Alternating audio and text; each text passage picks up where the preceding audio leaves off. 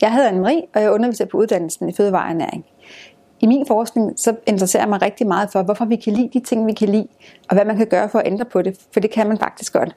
Det er ikke altid sådan, at vi kan lide de ting, der er sundest for os, men heldigvis er der mange måder, man kan, man kan benytte sig af for at prøve at få folk til at kunne lide ting, de måske ellers ikke troede, de kunne lide.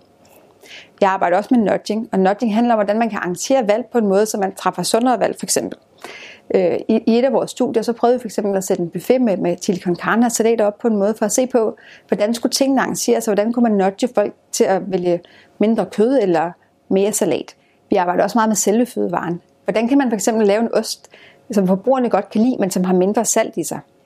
Så det er et par af de måder, som vi arbejder med sundere løsninger på, på uddannelsen i fødevarenæring.